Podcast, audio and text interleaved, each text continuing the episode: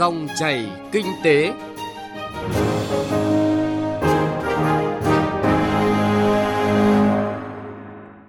Biên tập viên Thu Trang xin chào và cảm ơn quý vị và các bạn đang nghe dòng chảy kinh tế phát trên kênh Thời sự VV1 Đài Tiếng Nói Việt Nam. Chương trình hôm nay sẽ có những nội dung đáng chú ý sau. Tự hào 17 năm chương trình thương hiệu quốc gia Việt Nam. Hà Nội đẩy mạnh giao thương kết nối cung cầu hàng hóa. Cải cách thể chế cần theo kịp nhịp phát triển kinh tế số. Trước tiên, chúng tôi chuyển tới quý vị và các bạn những thông tin kinh tế nổi bật. Thưa quý vị và các bạn, Bộ Tài chính đang lấy ý kiến góp ý đối với dự án nghị quyết của Ủy ban Thường vụ Quốc hội để tiếp tục giảm 30% thuế bảo vệ môi trường đối với nhiên liệu bay đến hết ngày 31 tháng 12 năm 2021. Mức giảm 30% thuế bảo vệ môi trường chính là mức hỗ trợ trực tiếp để góp phần giảm giá nhiên liệu bay, giúp giảm chi phí nhiên liệu cho các doanh nghiệp vận tải hàng không, góp phần giúp doanh nghiệp hàng không duy trì hoạt động, bù đắp chi phí tổn thất ảnh hưởng của dịch COVID-19. Việc triển khai và ký kết các hiệp định thương mại tự do thế hệ mới đòi hỏi doanh nghiệp phải nỗ lực nâng cao sức cạnh tranh. Trong khi đó, vấn đề chi phí logistics đã được nêu lên nhiều năm qua, nhưng hiện vẫn là điểm nghẽn. Đây là nội dung được các chuyên gia tập trung thảo luận tại Diễn đàn Logistics Việt Nam 2020 với chủ đề cắt giảm chi phí logistics, nâng cao năng lực cạnh tranh trong bối cảnh hội nhập kinh tế quốc tế. Theo Hiệp hội Doanh nghiệp Dịch vụ Logistics Việt Nam, cùng với tốc độ tăng trưởng của GDP, giá trị sản xuất công nghiệp, kim ngạch xuất nhập khẩu, giá trị bán lẻ hàng hóa và dịch vụ trong thời gian vừa qua, dịch vụ logistics của Việt Nam có tốc độ tăng trưởng tương đối cao, đạt từ 12 đến 14%. Chính phủ, các bộ ngành địa phương và doanh nghiệp đang đặc biệt quan tâm để giúp nâng cao khả năng cạnh tranh của doanh nghiệp trong bối cảnh hội nhập kinh tế quốc tế, đồng thời phục hồi đà tăng trưởng bị sụt giảm do tác động của đại dịch COVID-19. Theo Nghị định 126 năm 2020 quy định chi tiết một số điều của luật quản lý thuế có hiệu lực từ ngày 5 tháng 12, Chính phủ yêu cầu ngân hàng phải cung cấp thông tin tài khoản của người nộp thuế cho cơ quan thuế. Đại diện Tổng cục Thuế khẳng định cơ quan quản lý thuế có trách nhiệm bảo mật thông tin và hoàn toàn chịu trách nhiệm về sự an toàn của thông tin theo quy định của luật quản lý thuế cũng như quy định của pháp luật có liên quan. Hiện nay, Bộ Tài chính vẫn đang phối hợp với các cơ quan liên quan, trong đó có Ngân hàng Nhà nước, ban hành thông tư hướng dẫn Nghị định 126 Thông tư sẽ hướng dẫn cụ thể việc cung cấp thông tin, triển khai phối hợp giữa cơ quan thuế và các ngân hàng để đảm bảo công tác quản lý thuế có hiệu quả cũng như bảo mật thông tin khách hàng. Việc xử lý các vấn đề tài chính trong khi cổ phần hóa và định giá doanh nghiệp vẫn còn nhiều tồn tại hạn chế, nhất là việc lựa chọn phương pháp định giá và xác định giá trị thương hiệu hay lợi thế kinh doanh, giá trị các khoản đầu tư tài chính, giá trị quyền sử dụng đất, tài sản cố định, dự án, công trình đã hoàn thành chưa quyết toán, theo các chuyên gia kiểm toán, kết quả định giá doanh nghiệp do kiểm toán nhà nước tiến hành có ý nghĩa quan trọng, không chỉ dừng ở việc xác định tăng giá trị thực tế vốn nhà nước, kiến nghị xử lý tài chính mà còn đánh giá thực trạng công tác định giá doanh nghiệp, các tồn tại bất cập đang diễn ra trong quá trình cổ phần hóa để kịp thời kiến nghị sửa đổi cơ chế chính sách hiện hành. Ngân hàng Thế giới dự báo năm nay kiều hối về Việt Nam sẽ đạt hơn 15 tỷ đô la Mỹ, tương đương 5,8% GDP. Việt Nam là một trong 10 quốc gia có lượng kiều hối cao nhất trên thế giới. Theo ước tính của Ngân hàng Thế giới, trong 5 năm gần đây, với mức tăng trưởng trung bình 6% một năm, tổng kiều hối đạt được hơn 71 tỷ đô la Mỹ. Thưa quý vị và các bạn, trải qua hơn 17 năm hình thành và phát triển, chương trình thương hiệu quốc gia Việt Nam đã đạt được những thành quả tích cực, thu hút được sự quan tâm đặc biệt và tạo được uy tín đối với các doanh nghiệp, cơ quan quản lý cũng như người tiêu dùng trong và ngoài nước – tôn vinh các thương hiệu sản phẩm doanh nghiệp tiêu biểu đại diện cho thương hiệu quốc gia Việt Nam, góp phần khẳng định Việt Nam là quốc gia có hàng hóa và dịch vụ chất lượng, có năng lực cạnh tranh cao trên thị trường quốc tế. Phóng viên Xuân Lan phản ánh những điểm nhấn 17 năm chương trình thương hiệu quốc gia Việt Nam. Mời quý vị và các bạn cùng nghe. Sau hơn 9 tháng phát động và triển khai hoạt động xét chọn trong hoàn cảnh khó khăn do dịch COVID-19 bùng phát, nhưng đã có 124 doanh nghiệp với tổng số 283 sản phẩm được công nhận đạt thương hiệu quốc gia Việt Nam năm 2020. Điều đáng mừng là số lượng doanh nghiệp đạt thương hiệu quốc gia tăng dần qua các thời kỳ và sự đi lên của các doanh nghiệp thể hiện các yếu tố mang tính bền vững cốt lõi. Thương hiệu quốc gia Việt Nam càng có cơ hội vươn mình cùng sánh vai với thương hiệu quốc gia của các nước khác trong khu vực và trên thế giới. Năm 2019, tổng doanh thu của các doanh nghiệp đạt thương hiệu quốc gia chạm ngưỡng 975.000 tỷ đồng, đóng góp vào ngân sách nhà nước tăng gấp đôi năm trước, lên đến 197.000 tỷ đồng, tạo công an việc làm cho hơn 350.000 lao động. Tân Cảng Sài Gòn là một đơn vị trực thuộc Quân chủng Hải quân đã khẳng định thương hiệu quốc gia trong lĩnh vực phát triển kinh tế biển, xây dựng và bảo vệ Tổ quốc trong nhiều năm qua. Uy tín thương hiệu của đơn vị được thể hiện qua slogan đến với Tân Cảng là đến với chất lượng dịch vụ hàng đầu. Hiện Tân Cảng Sài Gòn đã có 26 cơ sở trên toàn quốc, trong đó có 16 cảng biển là những điểm sáng trong khai thác cảng container và dịch vụ logistics. Đến nay, Tân Cảng đã tiếp nhận 76.000 lượt tàu kinh tế với tổng sản lượng hàng container qua hệ thống cảng đạt gần 900 triệu tấn, tăng trưởng bình quân trên 20% một năm. Đại tá Nguyễn Văn Hạnh, Phó Tổng Giám đốc Tổng Công ty Tân Cảng Sài Gòn cho biết. Chúng tôi là một doanh nghiệp quốc phòng an ninh, thương hiệu của một doanh nghiệp quân đội làm kinh tế thì chúng tôi luôn luôn à, lấy cái thương hiệu người lính trên mặt trận sản xuất kinh doanh là hàng đầu. Vì vậy là luôn tạo cho khách hàng uy tín của Tân Cảng Sài Gòn trên tất cả các địa bàn đóng quân,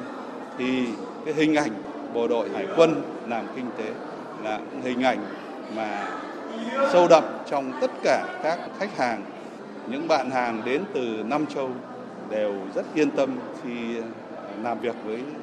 tổng ty Tân Cảng Sài Gòn. Chương trình Thương hiệu Quốc gia Việt Nam đã góp phần nâng cao ý thức cộng đồng doanh nghiệp về vai trò quan trọng của thương hiệu trong việc gia tăng giá trị cho sản phẩm cũng như giá trị của doanh nghiệp, từ đó nâng cao năng lực cạnh tranh cho doanh nghiệp và khẳng định vị thế trên thị trường thông qua ba tiêu chí chất lượng đổi mới, sáng tạo, năng lực tiên phong. Ông Nguyễn Nhật Vũ, Phó Tổng Giám đốc Công ty Cổ phần Du lịch Lâm Đồng cho hay. Công ty Cổ phần Du lịch Lâm Đồng Đà Lạt Tourist rất vinh dự khi được công nhận là sản phẩm đạt thương hiệu quốc gia. Việt Nam ngay lần đầu tiên tham dự thì điều này cho thấy là những chất lượng và giá trị các sản phẩm dịch vụ của chúng tôi mang lại thì cũng rất là được làm hài lòng cho khách hàng và được đối tác ghi nhận tin tưởng mến yêu trong thời gian vừa qua. Thương hiệu được coi là chìa khóa để cạnh tranh thành công trong kinh doanh như vậy, đặc biệt trong kỷ nguyên 4.0 như hiện nay. À, một nhà văn nổi tiếng người Mỹ có câu một sản phẩm có thể lỗi thời nhanh chóng nhưng một thương hiệu thành công sẽ sống mãi với thời gian bởi vậy Đà Lạt Tourist luôn luôn chú trọng tập trung tất cả các nguồn lực để phát triển thương hiệu là chìa khóa quan trọng để có thể mở cánh cửa của Đà Lạt Tourist tới với thị trường quốc tế. Cũng trong năm 2019, theo bảng xếp hạng của Forbes Việt Nam, tổng giá trị của 50 thương hiệu hàng đầu đạt gần 10 tỷ đô la, trong đó có sự đóng góp của các thương hiệu quốc gia như Thaco, Habeco, Hapro, Vietnam Airlines. Việt Nam ngày càng hội nhập sâu rộng vào thị trường quốc tế thông qua ký kết các hiệp định thương mại tự do FTA song phương và đa phương – Nhờ đó, hoạt động xuất khẩu của các doanh nghiệp Việt Nam nói chung và các doanh nghiệp có sản phẩm đạt thương hiệu quốc gia nói riêng có thêm nhiều cơ hội mới, cũng như phát triển thị trường nội địa. Ông Nguyễn Anh Hùng, Chủ tịch Hội đồng thành viên Công ty Yến Xào Khánh Hòa cho biết. Trong thời gian tới, công ty cũng thực hiện các cái giải pháp phù hợp với tình hình mới. Thứ nhất là tập trung hỗ trợ cho các nhà phân phối ở các nước để mà đẩy mạnh việc phát triển thị trường. Thứ hai là tăng cường xúc tiến thương mại ở các nước tiềm năng đặc biệt là các cái nước chốt G20.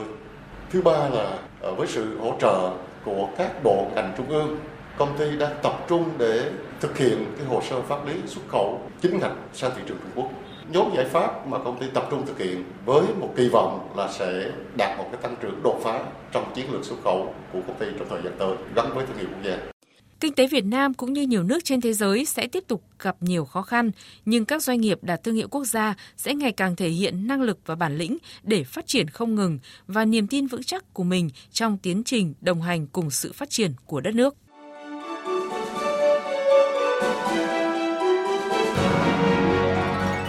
Dòng chảy kinh tế, dòng chảy cuộc sống.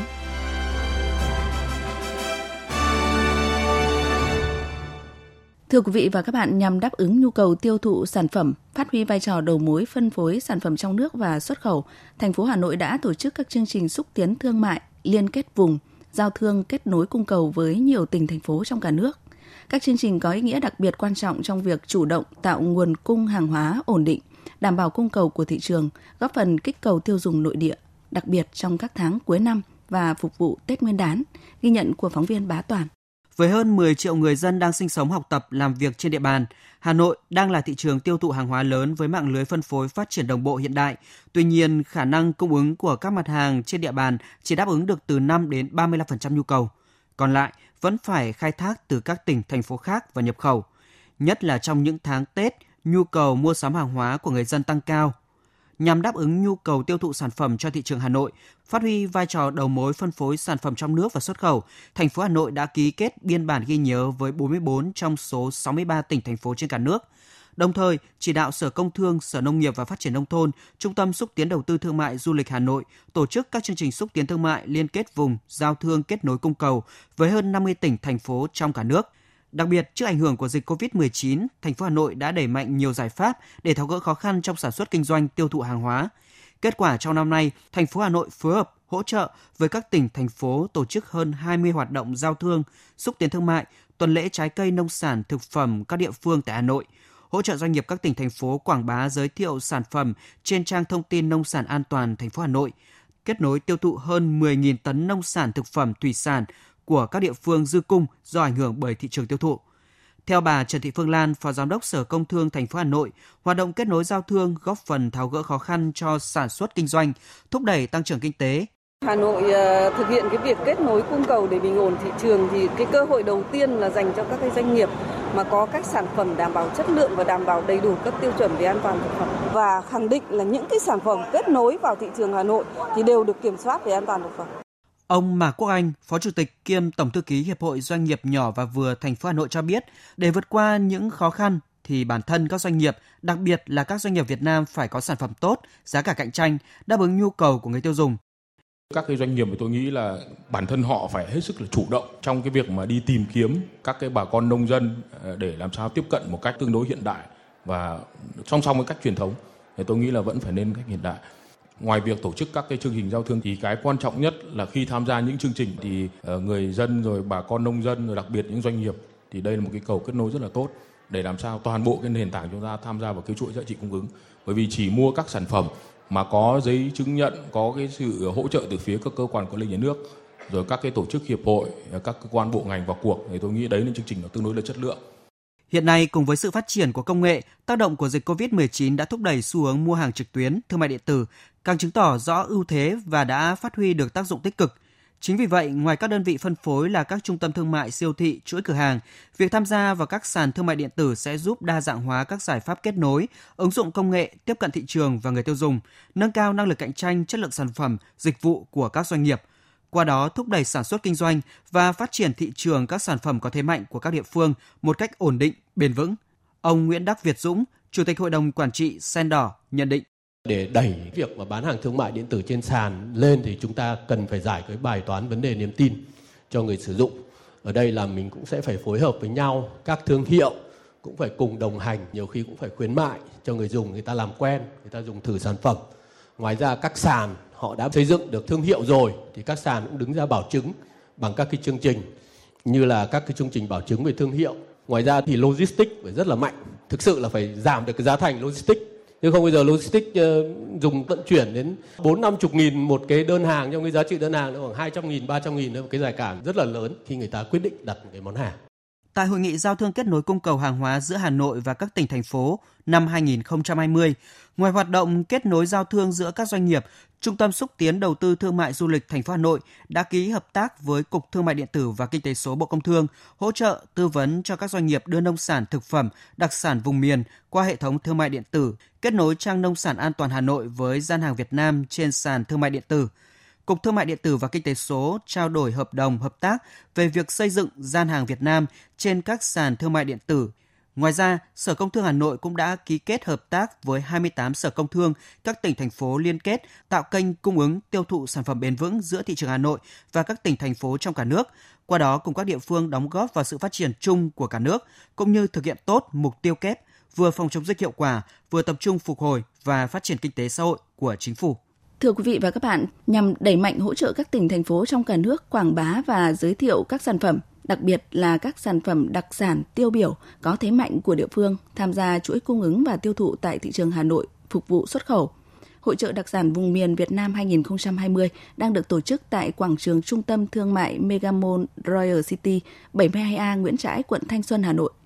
Hội trợ có quy mô 300 gian hàng của hơn 200 doanh nghiệp đến từ 63 tỉnh thành phố và một số đại sứ quán các nước tham dự, tập trung trưng bày, quảng bá, giới thiệu các sản phẩm, là đặc sản đặc trưng của các vùng miền. Các sản phẩm đã được cấp giấy chứng nhận bảo hộ chỉ dẫn địa lý. Hội trợ sẽ diễn ra đến hết ngày 29 tháng 11. Quý vị và các bạn đang nghe kênh Thời sự VV1 của Đài Tiếng Nói Việt Nam. Tiếp theo là thời gian của Kinh tế số.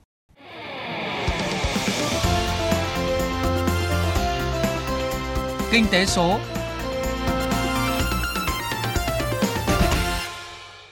Thưa quý vị và các bạn, trong những năm gần đây, Việt Nam đã chủ động tiếp cận cơ hội từ kinh tế số nói chung và thương mại điện tử nói riêng để tạo động lực mới cho phát triển của nền kinh tế.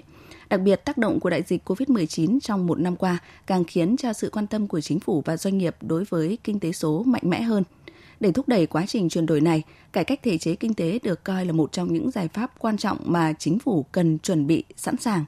Nội dung này được chúng tôi chuyển đến quý vị và các bạn trong chuyên mục Kinh tế số hôm nay. Mới đây, Viện Nghiên cứu Quản lý Kinh tế Trung ương đã công bố báo cáo về phát triển kinh tế số Việt Nam trong thời kỳ hậu COVID-19, một số yêu cầu và lộ trình cải cách thể chế. Báo cáo nằm trong khuôn khổ chương trình cải cách kinh tế vĩ mô và tăng trưởng xanh do Tổ chức Hợp tác Quốc tế Đức hỗ trợ thực hiện. Từ những kết quả nghiên cứu, ông Nguyễn Anh Dương, trưởng ban nghiên cứu tổng hợp Viện Nghiên cứu Quản lý Kinh tế Trung ương đánh giá, một số cơ quan quản lý nhà nước ở Việt Nam còn chưa chủ động thay đổi chính sách để thúc đẩy phát triển kinh tế số. Cái khung pháp lý cho thanh toán không dùng tiền mặt thì cái câu chuyện này đã được nói rất nhiều trong năm nay và cũng phải nói thật là cũng nhờ cái đại dịch covid mà cái chủ trương về phát triển thanh toán không dùng tiền mặt nó được đẩy nhanh hơn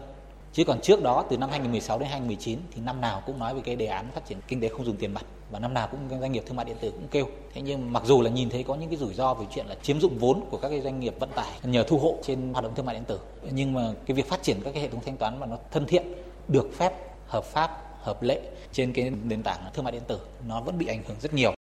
Với Việt Nam, sự đứt gãy của không ít hoạt động kinh tế dựa trên nền tảng truyền thống buộc các cơ quan doanh nghiệp trong nước phải mạnh dạn hơn trong nghiên cứu ứng dụng nền tảng số hóa trong các hoạt động quản lý sản xuất kinh doanh.